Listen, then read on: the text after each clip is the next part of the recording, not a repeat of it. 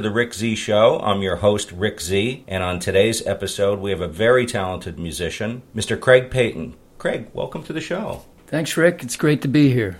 It's an been honor looking to, forward to honor to have you on the Rick Z Show. I've wanted to get you on for quite a while now. To be honest with you, I was a little nervous to put this show together because your career has been so uh, long and so various. I, I, I wanted to hit all the points. I didn't know how to get it all in. Uh, I mean, you are a man with your hand in a ton of cookie jars. For example, you're a producer, you're an arranger, you're a composer, you're a singer, a multi instrumentalist, you're a filmmaker, an author. Where do you have time to do all this stuff? Well, it's not all at once, it's linear. It took me years and years, but I've finally come to grips with realizing I'm a jack of all trades. Might be a master of none. I'm okay with it. I'm at peace with the fact that I wear a pile of hats because I don't have a good attention span. So I don't just do one thing all the time. Well, that's one long linear line that you have. And I'll say this as an instrumentalist, I know that you're a great keyboard player because I did a gig with you one time and I was impressed right away. But you're also a good drummer and somebody who plays lots of instruments, they tend to have a single instrument that is their main instrument, their first instrument, the one they focus on. Is it fair to say that for you it's the vibraphone? It is professionally, but I was playing, I was performing live on drums from the age of 11. And I took that till about 17. And when I decided to become a professional musician and go to music school, go to Berklee, and um, I wanted to learn instrumental. I, I wanted to be able to write songs with notes, and I found as a drummer when I would tell my I had a band all through high school called Shuttle back in Connecticut, and we played around a lot, but it was frustrating teaching people stuff on the drums. So the vibes were a very logical extension of being a drummer, and actually when I went to Berklee Music School, I just just had bought the instrument about a year earlier, so I was actually learning it in college. When I think of the vibraphone, I think of jazz. I think of those great vibes players like Milt Jackson and uh, Red Norvo and Lionel Hampton. But the layman musician, uh, even people that listen to jazz, don't really know what the vibraphone is. It doesn't steal the headlines like the trumpet or the saxophone. Could you explain to our listeners exactly what the vibraphone is? Yep. It's a three octave keyboard that you use mallets to, to hit. A lot of people call it a xylophone, but that's made out of wood. The vibes are made out of aluminum. Most of us, we play four mallet techniques, meaning two mallets in each hand so we can play four note chords. And you're right, Milt Jackson, Lionel Hampton came through. The guy I studied with, Gary Burton, is a, a legend in jazz. Him and Chick Corea and a lot of other people have, have worked. He did uh, Constant Craving with um, very famous country woman whose name I can't think of this moment. But anyway, Gary's been all over the place, and I wanted to play k.d. lang. k.d. lang. Thank Katie you, Rick, Lang. Thank you, Rick Z. It finally, it finally hit me. You're gonna be you're gonna be doing a lot of that today. That's okay. That's But- my job. I grew up listening to Jimi Hendrix and worshiping him would probably be fair to say, even though I had a lot of other influences, Zappa and all the rest, uh, you know, Beck and the whole gang from England. But I wanted to play the vibraphone like Hendrix would approach it, meaning electric. So that put me on a separate path right from the beginning and got me into funny gigs. Just so our listeners can hear a sample of vibraphone music, can we listen to something that you've played to give us an indication of the sound? Sure, we can um, we can play a track called "Good Morning," which I wrote um, on my Songs from Home album uh, a while back, but it's pretty much featuring vibraphone melody. Okay, let's check it out.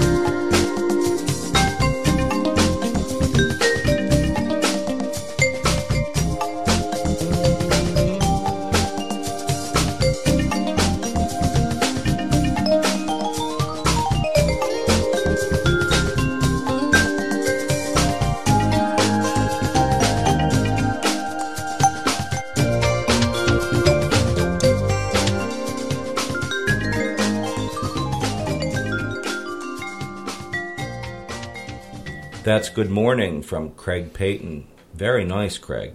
I uh, love the sound of those vibes. Really great.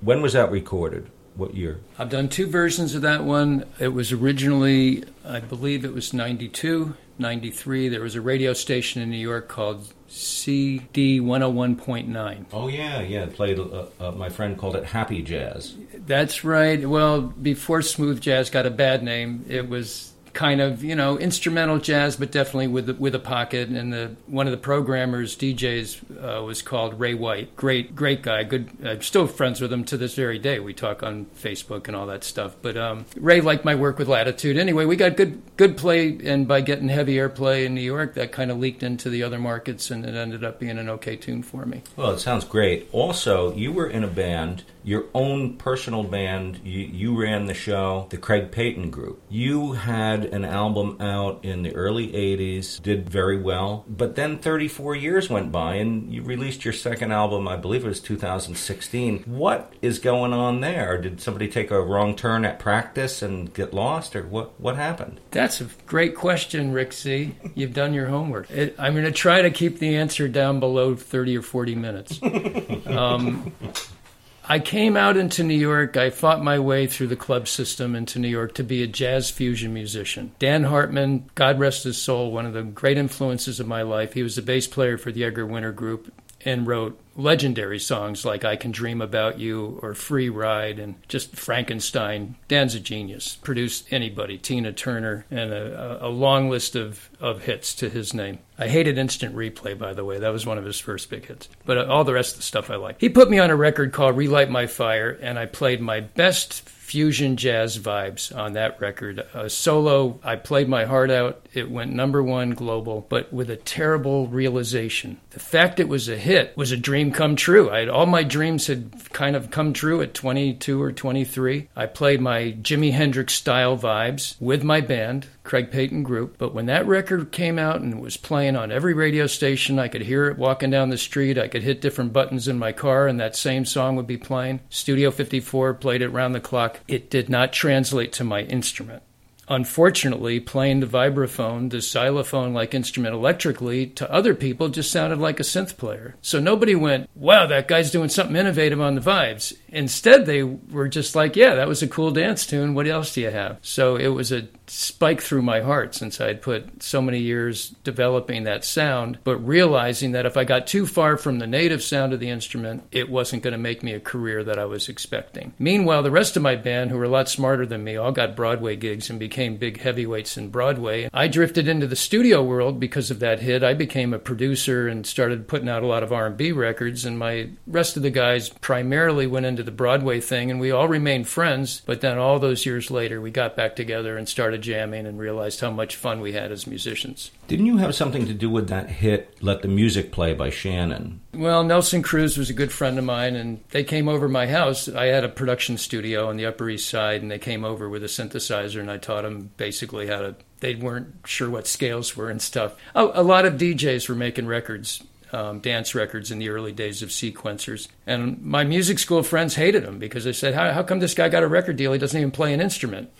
And I would say it totally doesn't matter where you were in the basement working on your saxophone solos, they were listening to 10,000 records and they knew exactly what bar of what record made the club go crazy at 2 a.m. And that information is what makes hit records. So it's about the beat. You always hear this whether you're listening to American Bandstand uh, you know, every week. It, it was about the beat. The favorite singles were about the beat. It's still about the beat even today. In the early 80s dance music circuit, you know, I think of that Shannon song I just referred to. That had a really strong beat. Yep. That, that's that's what that song was. It was one gigantic beat. It was a drum machine loop using a lot of fifths, a lot of parallel fifths. And a great single as well. And a great single. Shannon herself was a she was a checkout girl at a grocery store up in Harlem and they or maybe it was the South Bronx. They a lot of times we'd make the whole record and they'd put the singer on in the back end of the record. It's very easy for us to branch off down many different hallways because you have a whole office building of, of a career here. So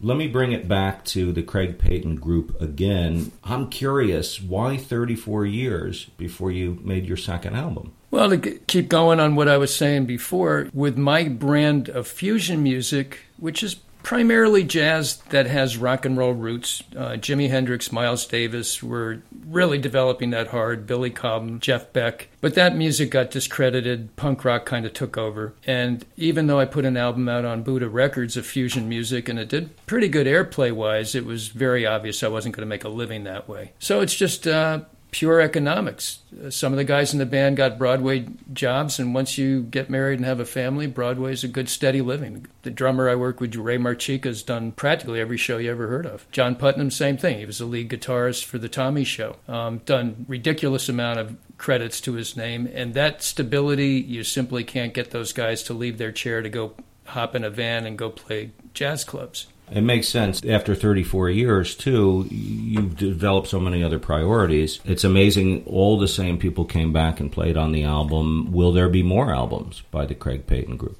We had so much fun doing it. We started playing nightclubs, only to realize what we already knew, which again, people don't line up around the block to hear instrumental fusion music. But we had so much fun in the studio. We made a couple of music videos. We did a video of the Hendrix tune Angel, a couple other videos of, of songs of ours, one called Nebadon. And we're in touch all the time and, and jam and get together. So we don't really have any sort of constructive goal other than that we're friends first music group second. A Homecoming is an appropriate enough title for your 2016 release of the Craig Peyton Group. Can we hear something from that? Yes. I would love to hear something from that. Let's play.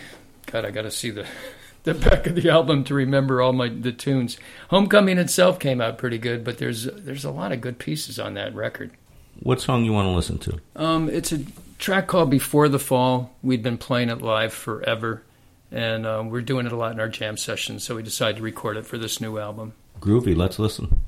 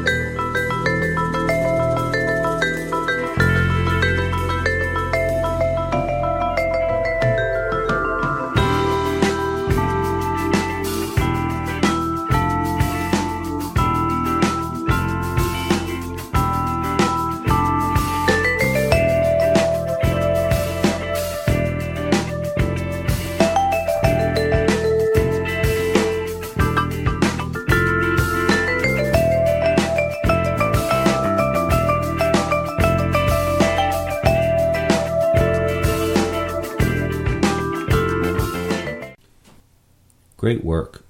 You know, you mentioned Dan Hartman. I always thought he was very underrated. I believe he lived in Westport, yes. Connecticut. Unfortunately, he passed away from AIDS in 1994, way too soon. He was in his 40s, right? Yeah.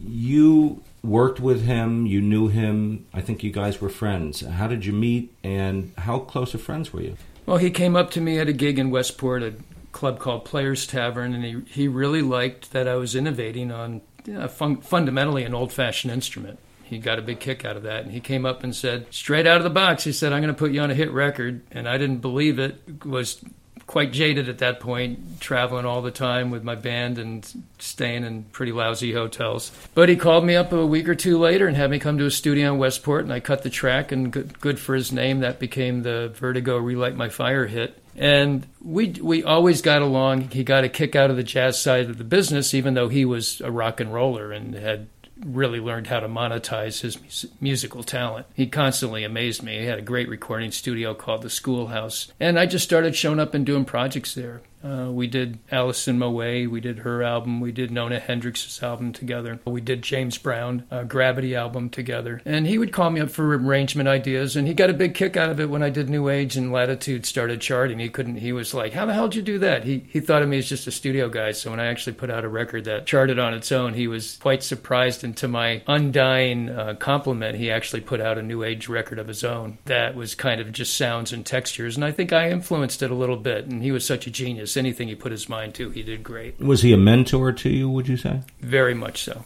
Because of the Edgar Winter Group experience, whenever he was dealing with Steve Paul Scene or I don't know any of the management people, Jimmy Iovine, you know, big names in the industry. Dan knew the ropes and knew the battlefield, and I would just kind of listen and hear the war stories. He wanted to be a star in his own right a handy guy to know and to shadow. And it's amazing how many musicians need those mentors. They need people that show them the ropes and take them by the hand and say, you know what, your music's pretty good. I like what you're doing. I think you're on the right track, and kind of induct them into the business, so to speak. Yeah, he would he would come to my gigs in New York, and he would be pretty verbal. Fire that guy, hire that guy. I think this sound is going better. And he always had great commercial ears, but he wasn't a player from the point of view of a jazz guy. So we did have differences of opinion about the genesis of why you even play music. So I take it you didn't always follow his advice. No, I generally kind of went pretty far from it on the pop. I, I didn't set out to do the pop thing. So I admired that he could make money doing radio music, but top 40 back then was definitely formulaic music. And you know the fusion guys I, I, won't say we were the jazz police we weren't but we we kind of had our pride about this the style we played and it certainly wasn't top 40 either way a huge loss to the music world dan hartman. Uh, you've worked with a lot of people you've made a lot of albums. David hoffman springs to mind. For those who don't know he was an arranger for ray charles for some time. What kind of work did you do with him? Well he's good friends with a guy named paul adams and Paul Adams is actually enjoying a really good career right now. He's a he's a great multi instrumentalist out in Peoria. He uh, plays acoustics, electric guitars, flutes, percussion, and has done a lot of work with Dave. I had a record company called Earth Flight Productions for quite a while, and I put him on some of my records. And Paul and I have always been good friends, and he's blown up on um, CD, um, not CD Baby. He's blown up on Spotify and iTunes. He's up in the like hundred million play department. So he's he is now one of my mentors. I call him for business advice because uh, he's really out there. My friend Paul keeps an eye on Dave. Dave's getting older, so they, they, I think they have a really nice symbiotic relationship. You know, I mentioned many times throughout the show how many albums you have. They have really cool titles too. I like Blue Curve is one of my favorites. Uh, that just it just gets your attention. The love demos is that a bunch of love songs in demo form? I mean, what is that album all about? These are great questions, Rick. It's funny. Expect it. That's my job. yeah, well, you're doing it good. Hey, they don't just hand these jobs out to chimps. I'm going to say like five more things, and then we'll choose later which one to put in. Damn straight, Craig. Those, it's two completely opposite directions. The um, blue curve is because I'm a pilot, and a big part of my making a living career has been a, around aviation as a pilot and an aerial photographer. I knew it was some kind of aeronautic and, term. Well, no, blue curve is simply when you're out in space looking at sunrise from not on the Earth and you see that curve, that beautiful edge curve that the Earth itself makes. From orbit from orbit. It that, is beautiful. That's what gave me the title. The love demos are completely different. I worked many years with a songwriter named Jolyon Skinner, brilliantly talented writer from Guyana, and we had some pretty decent sized hits together. Uh, Where Are You Going to Be Tonight is uh, is one of them. Um, oh God, who did we work with? We we worked with so many damn people. Anyway, he he got signed to Zomba and ended up doing most of the catalog for the Backstreet Boys and has had a had a monster career. And some of the demos that didn't get cut, a uh, company out in Pittsburgh named Pittsburgh Tracks have been putting out some of my records the last five years, and they wanted to go through a lot of my demos, and they picked the four that I did with Jolyon and released them, and that's been great because it's you know just archival stuff that never saw the light of day. But we were working a lot with Keith Diamond, who and did Caribbean Queen and um, we were in the studio a lot with him, and we wrote a song for Melba Moore called "Love of a Lifetime" that I'm really proud of. That I think is a, a, good piece of work. So we have a good history. But when he got signed to Zomba, I didn't get signed, so we stopped writing together.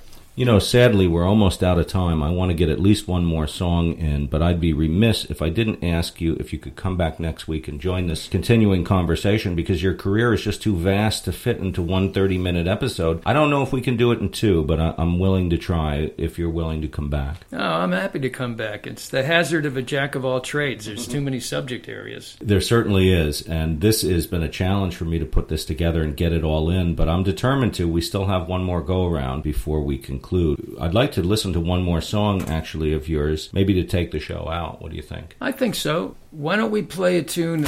something I'm real proud of, besides the fusion writing I've done, is uh, my work with Latitude. Latitude is um, a group that I formed as a duo with Benjamin Verdery who's a classical guitarist. And we've wrote, written a lot of music together, and um, we've been real happy to put that back out digitally recently. So this is going to be a song called Trust. I'd love to hear it.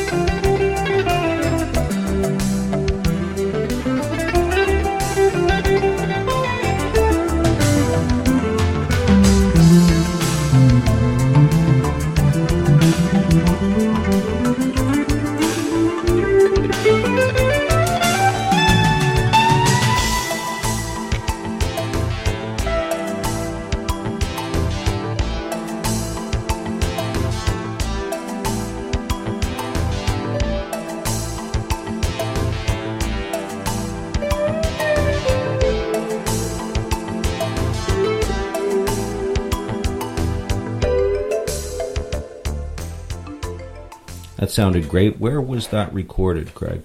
I had a studio apartment on the Upper East Side in New York City, and after making enough dance records, I sold everything I owned and bought a big production synthesizer called a Fairlight 3.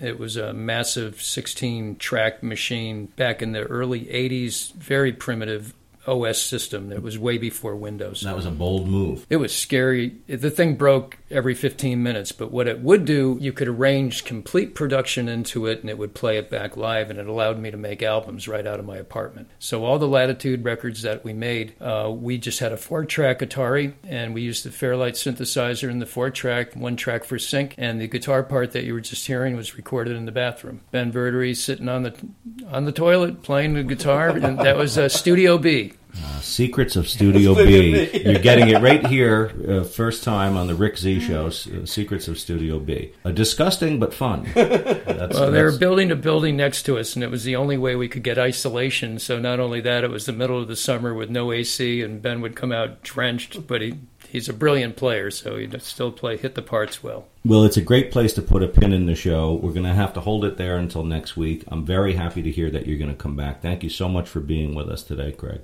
Well, it's my pleasure. It's been really fun, and I appreciate you doing some research and uh, speaking with me. You've been listening to The Rick Z Show. I'm your host, Rick Z, produced and engineered every week by Rusty Johnson. Come on back next week and hear part two with Craig Peyton. We'll see you then.